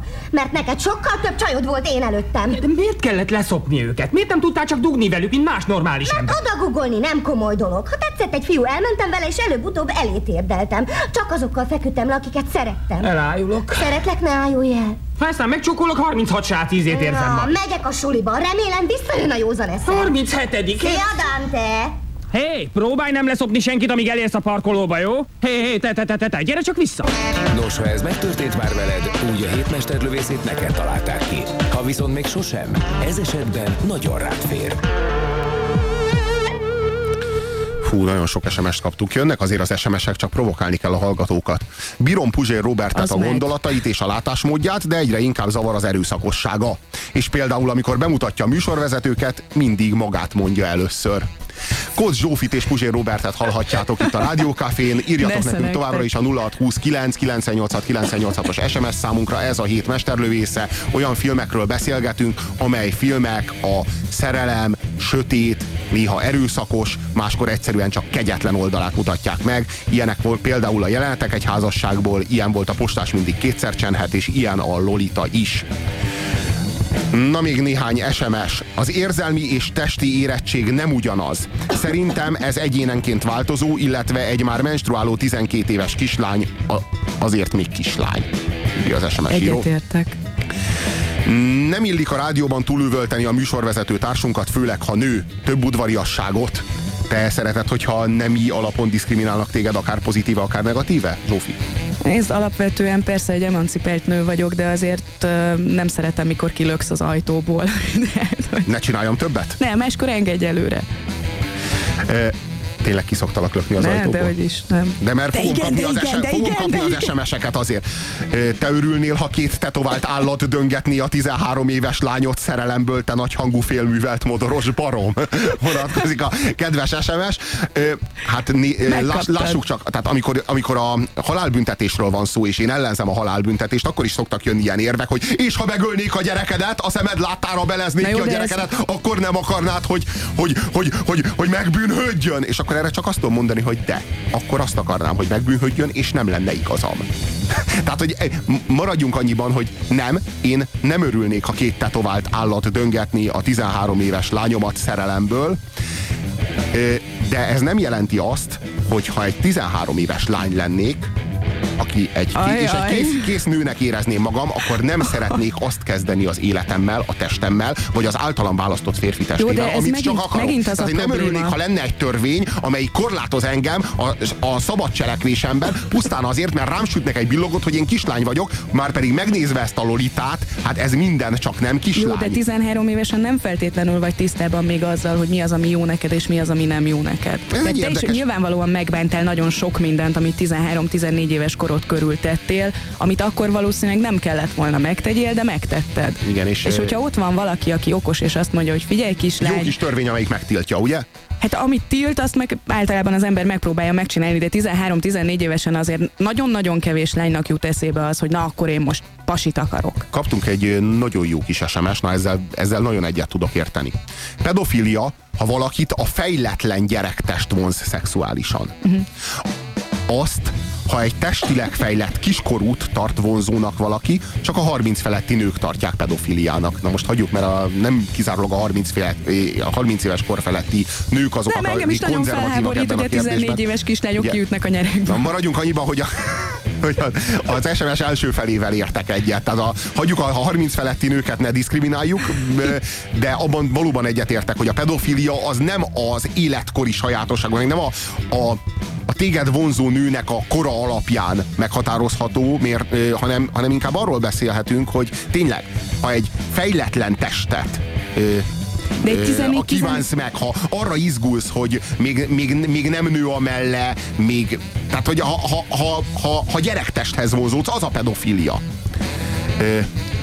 Ö, mm, hm, nevet fel, amit írnak, imádunk, Robi, írja a, a kedves ö, ö, kis vagy nagykorú Isten azért most tudja ezt milyen. megkérdezném, Ö, figyelj, a Lolitával kapcsolatban a Dominic Svennek azért nem volt egy fejlett női teste. Mégis el tudtuk hinni, hogy ez nem feltétlenül a pedofiliáról szól, amit a Jeremy Irons által játszott figura érzett iránta. Pedig az egy fejletlen 14 éves vagy 15 éves kislánynak a teste volt. Tehát, Mm. hogy ez megint nem jó. Nekem tíz évesen jött meg először, kizárt, hogy bárki nem pedofilt el tudtam volna csábítani. Se érzelmileg, se testileg nem voltam kész. Jó, hát én kalapot emelek az ilyen személyes megnyilvánulások előtt, tényleg. Tehát, hogyha, Hát figyelj, én ha így 17 gondolod- éves koromig azt se tudtam, hogy mi fánterelem a szerelem. Tehát, hogy most érted, most ehhez én, képest... én is 17 évesen vesztettem el, ha már itt tartunk. Nem, ne, én kis nem, én nem, fél én csak a órájánál. szerelemről nem tudtam. Tehát, Ja. hogy én játszottam, meg Ja. el volt. Hol voltam én érett 17 Remek, éves te hány évesen vesztetted el, ha már itt tartunk? Jaj, de szeretlek, Robi. Hát légy szíves. 21. Csak 21? Aha, csak Tényleg? 21. Igen, én ilyen későn érő típus vagyok. Jaj, de aranyos. Ilyen is van. 9-10 évesen menstruálnak manapság a lányok, ők még nem érettek. Ö, lehet, hogy egy kicsit elhamarkodtam ezt a menstruációs dolgot. Tehát maradjunk annyiba, hogy én, én csak egy szemléletet próbáltam meg közvetíteni ezzel, hogy a természet, hogy a bízunk a, term, bízunk a természetre ezt a dolgot, és ne próbáljuk meg törvényekkel minden körülmények között minden helyzetben felülírni ezt. Köszönöm Robert, respect, és a lényeg valóban az érzelmi érettség. Sajnos ez gyakran 40 éves korban sincs meg, de ez már más téma. Csatlakozom, csatlakozom. Mi lenne, hogyha, hogyha érzelmi intelligencia tesztet kéne kitöltened ahhoz, hogy szexelhessél? Érzelmileg elég érett vagy, Nagyon és akkor sok hagyjuk szűz az lenne, életkort. nagyon sok Hagyjuk- szűz lenne. Hát, vagy nagyon, soka, nagyon sokan ülnének a börtönben, ugye?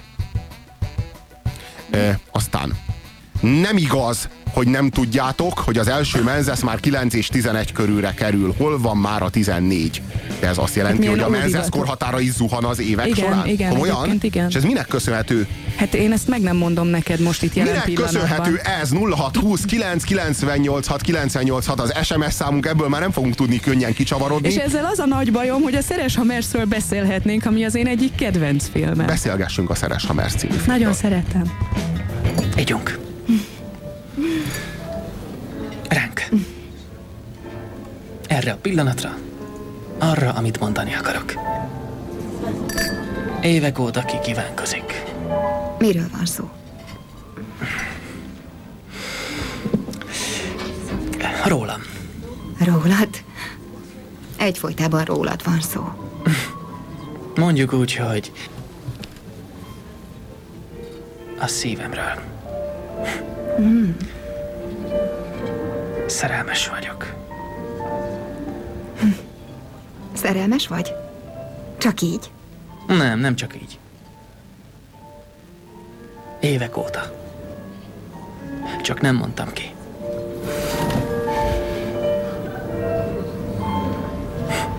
Nősülni akarok. Benne vagy?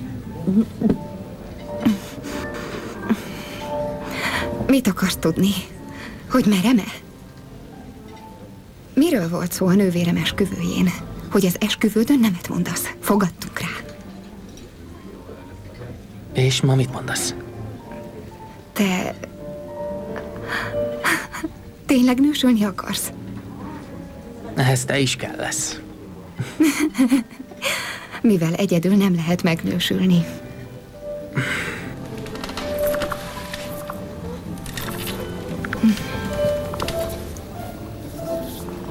Ezt rád bízom a szertartásig.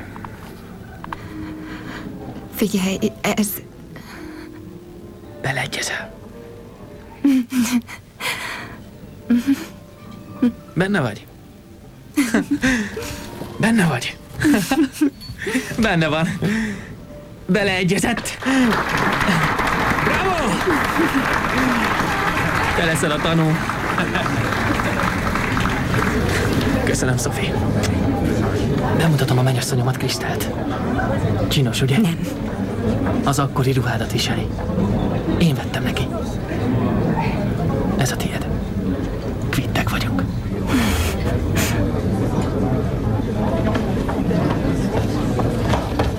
Bemutatsz minket végre? Krisztel, ő Szofi. Szofi, ő Krisztel. A jövő és a múlt.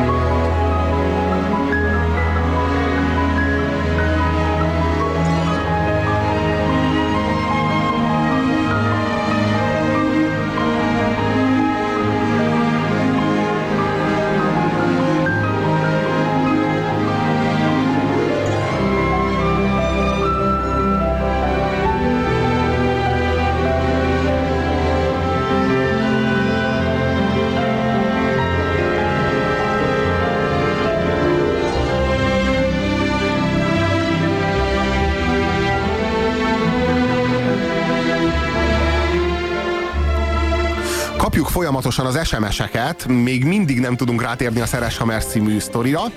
Ugyanis, Szeretlek, Robi. ugyanis ö, az accelerációból következik, és ezt többen leírták, hogy acceleráció, aztán valaki meg is magyarázta, és már eszembe is jutott. A korhatár azért zuhan, mert női hormonnal mérgezik a csapvizet, emiatt korábban érnek a lányok, legalábbis biológiailag.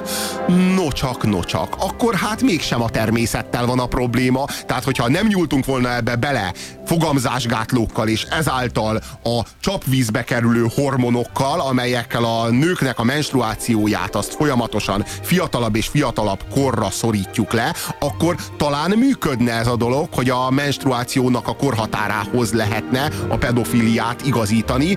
Nem 9 évesen menstruálnának a lányok mondjuk, hanem mondjuk 14 évesen menstruálnának, és egészen más lenne a szituáció. Tehát talán nem én vagyok az ostoba barom akkor, amikor azt mondom, hogy lehetne a menstruációhoz kötni, hogy lehetne a természethez kötni ezt a dolgot, hogyha a természetre bíznánk ezt a dolgot, és nem mérgeznénk a csapvizet női hormonokkal, vagy férfi hormon. Milyen hormon az egyáltalán? Növekedési, vagy Hormon. érési, vagy milyen? Hormon. Úgy csinálunk, mintha értenénk Igen. hozzá legalábbis, és nagyon nagy önbizalommal én, én tesszük. abszolút bevallom, hogy fogalmam nincs, hogy milyen hormonokkal szennyezik a vizet, amikor mi bele... De én, én, én, én sem tudom, hogy a fogamzásgátlóban milyen hormon van, csak azt tudom, hogy viszonylag kevés.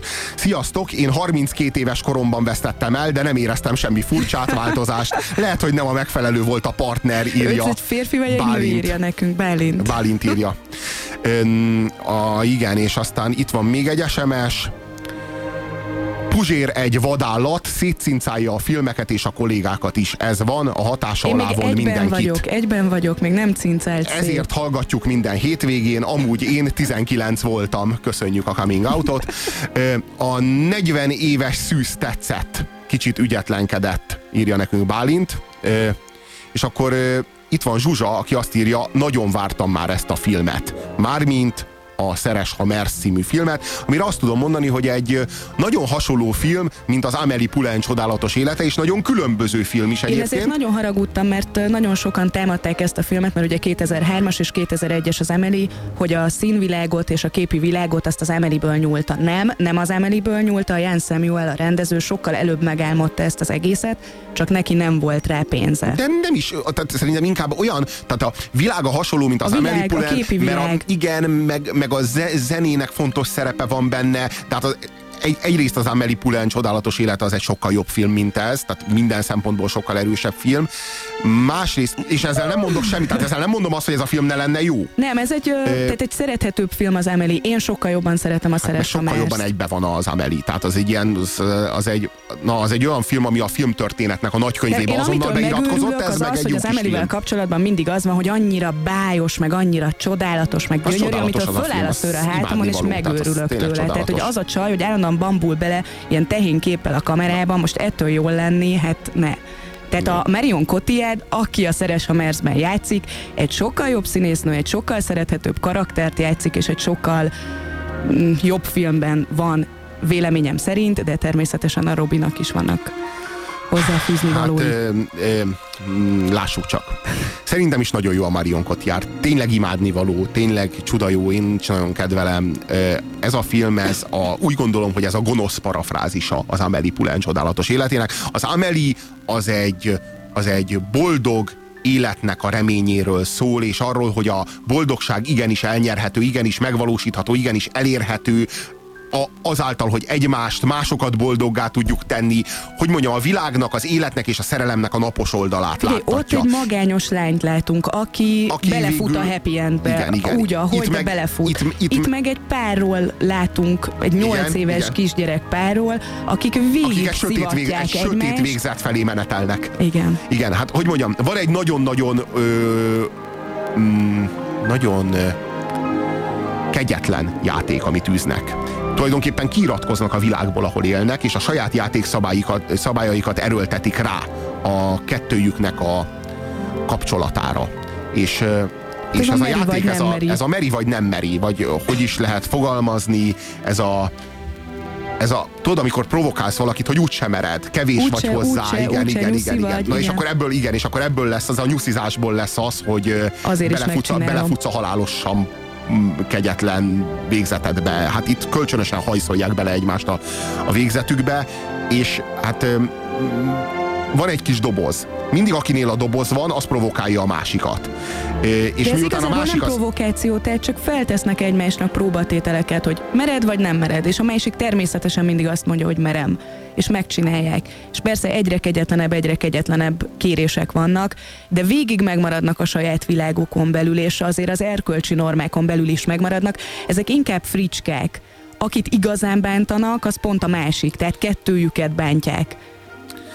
Hogy is fogalmazzak, ez annyira önsorsrontó ez a játék. Ez az. Annyira kegyetlenül kemény ez a játék, és egyetlen egy okból, hogy komolyan veszik. Hogy valóban komolyan veszik. Tehát, hogy halálosan komolyan veszik az életet, nem veszik komolyan, és ezt a játékot veszik az élet helyett komolyan, valahogy az életük helyére lép ez a játék. És kiiratkoznak mindenből és mindenhonnan is, semminek nem lesz tiszteletesen, becsületesebb értéke a szemükben, csak ennek a rohadt játéknak, és hogy mondjam, valahol csodálatos.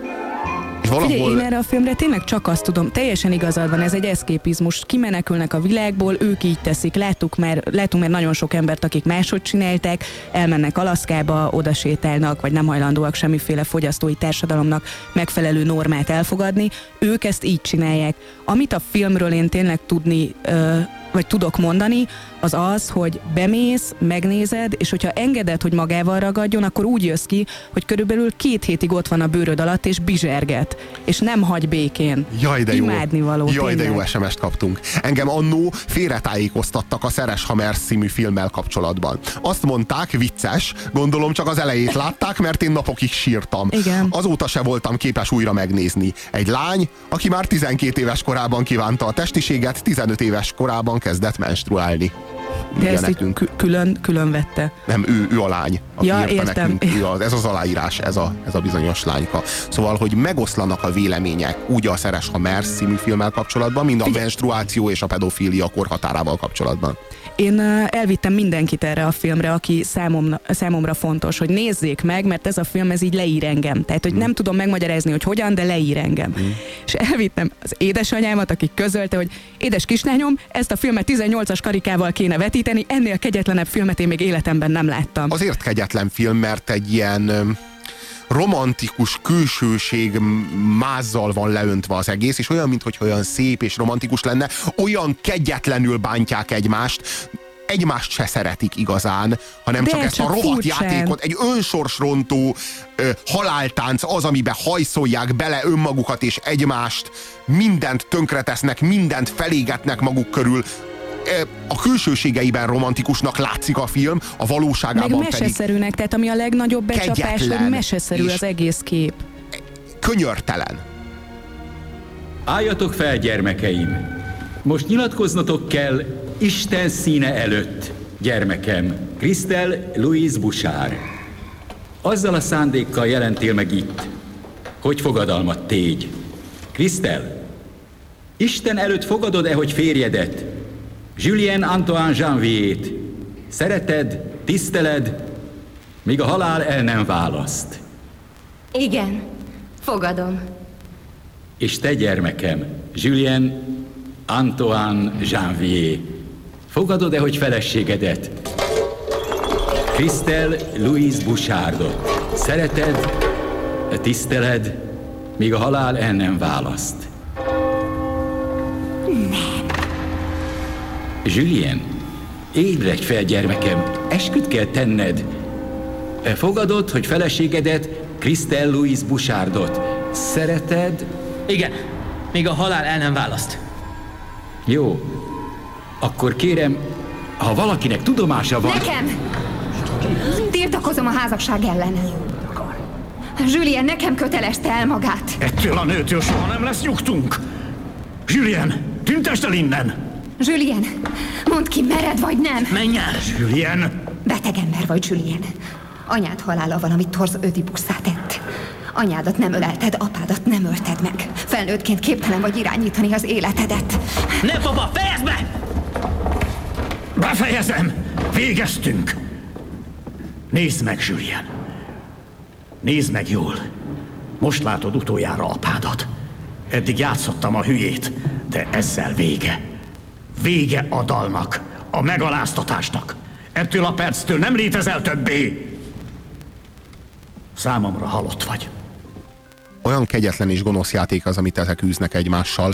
Ha valaki kényszeres, úgy, mint én. Én már a kényszerbetegség határán túl vagyok, tehát hogy én, én konkrétan nekem, hát régen még sokkal rosszabb állapotban voltam, azért most arra már valamennyire egyenesbe jöttem magammal. napja. Simán. És az, az, az tudja, hogy milyen ez. Tehát amikor egy kényszer eluralkodik rajtad, az a kényszer az életed helyére tud lépni. Hát hogyha láttátok a Lesz ez még így se című filmet, abban a Jack Nicholson az egy kényszerbeteg embert játszik. Tehát a kényszerbetegség az olyan, hogy az ki tud venni téged az életedből. Na most itt ez a, ez a, ez a párocska, akik ebben a filmben futkosnak, konkrétan ugye a Sophie-ról és a Julienről beszélünk, ők kényszeresek, ők kényszeresen ragaszkodnak ez a játékhoz. Jó, de itt az a a, szabályaihoz ebből nem lehet kiiratkozni. Tehát, hogyha a másik provokál téged arra, hogy valamit csináljál, és kitalál neked egy feladatot, és azt mondja, hogy mered vagy nem mered, a legkegyetlenebb dolgot is meg kell csinálnod, és ott felfüggeszthetsz mindent. Nincsen erkölcs, nincsen jó és nincsen rossz, csak a játék van. A játék kivesz téged abból a térből, amelyben a világnak a vonatkozási rendszere működik, amelyben a jóról, a rosszról,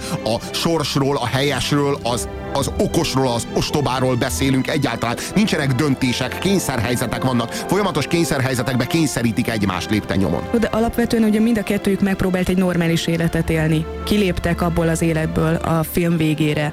De megpróbálták a normál életet élni, ami untatta őket, és őket ez az élet az, ami, ami boldoggá teszi. Na, Tehát hogy az, hogy mennyire? egymást szivatják. Hogy mennyire, azt most meg is hallgathatjátok. A jó öreg Sophie, ott folytattuk, ahol abba hagytuk. Ez maga volt a nyers, eredendő vulkanikus boldogság. Jobb bárminél. Jobb, mint bármilyen anyag. Jobb, mint a fű, a kokain, a crack, a joint, az aranylövés, a szipu, a mariska, az LSD, az extázi együttvéve. Jobb, mint a szex, a felláció, a 69-es orgia, a masturbálás, a kámaszutra, a tájmasszás. Jobb, mint a mogyoros nutella vagy a banánturmix. Jobb, mint George Lucas trilógiája és a Muppet Show. Mint Marilyn Törpilla, Naomi Campbell riszálása és Cindy Crawford anyajegye. Mint az Abbey Road oldala. Mint Jimi Hendrix, mint Neil Armstrong kislépése a Holdon. Jobb, mint a Mikulás. Mint Bill Gates vagyona. A Dalai Láma transzsal, Lázár feltámadása, Sváci összes tesztoszteron injekciója. Pamela Anderson kollagénnel feltöltött ajkai, a Woodstock és a legorgaszmikusabb révpartik, mint Rimbo levegése. Jobb, mint a szabadság. Jobb, mint az élet. A két főszereplőnk egyébként jegyes a valóságban, tehát Jaj, beleszerettek egymásba kis, a film a alatt. kis pletyikkel szolgálsz, mindig annyira Igen. örülünk. Ez az éttermi jelenet nekem nagyon fájt, ez konkrétan a lánykéréses jelenetre vonatkozik. Igen, ez, írja ez, az SMS ez, író. tehát ez valami olyan fokú kegyetlenség, Hát amit igen, nem hiszem valóban. el, hogy megjátszik valaki. Hasított. Kotiár gyönyörű írja az SMS író, és nem tudunk vitatkozni. Ugye. Puzsér a Joker a Batman műsor óta tudjuk, amikor is szétrobbant, mint Barbara Streisand a South Parkban. Hát mennyire kedves SMS, mennyire köszönjük ezt a rengeteg SMS-t. Osztályozzuk le a, a ezt a filmet, a Szeres Hamer című filmet. Én abszolút a szívemre hallgatok, az eszem az mondaná, hogy mik, mik a hibák benne, de hát a szívem az tízest mond. Tízest. Tízes. Hú, hát szerintem ez egy hetes film, és elsősorban a vége miatt. Ö, nálam nyolcas lenne, hogyha a végén az a, nem is mondom el, nézzétek meg. Az és a leggyönyörűbb, én szerintem azért azt mondom, hogy a leggyönyörűbb, a igen. leggyönyörűbb az egész film. Igen, ebben nem fogunk tudni egyetérteni, ebben ugyanúgy nem, mint a Lolita végében. Szint úgy, igen. Igen, igen. De hát dönts el maga a hallgató, akinek nagyon köszönjük, hogy hallgatott minket ezúttal is. A következő egy órában továbbra is zenét fog hallgatni, legalábbis mi nagyon ajánljuk neki, és nagyon szeretnénk, hogyha így tenne. Hajrá Rádiókafé, mi legközelebb mához nem, tegnaphoz egy hétre, vagyis jövő hét szombaton 3-tól 5-ig a szokott időben leszünk itt. Nagyon köszönjük azt a rengeteg SMS-t, amit küldtetek nekünk. Koz Zsófi és Puzsér Robert búcsúzik innen a stúdióból. Megy ez neki. A következő egy hétben is hallgassátok a Rádiókafét. Sziasztok! Sziasztok! Rádiókafé. Van barátod.